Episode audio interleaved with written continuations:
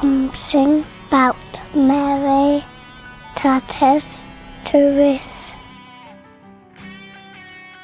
You think I live in Malta and I'm 22 years old and I love Mary. I love Mary as if she was my mother, my real mother.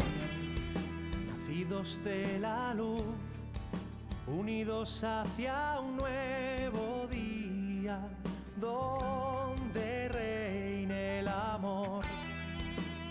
llamados por Jesús a ser del cielo la semilla. Jisimni Kristin Kassar, għandi 22 years, għandi 22 u ġejt uh, l-Ingilterra biex għal uh, year 2000 u nħobb il il um, St. Mary bħala ommi.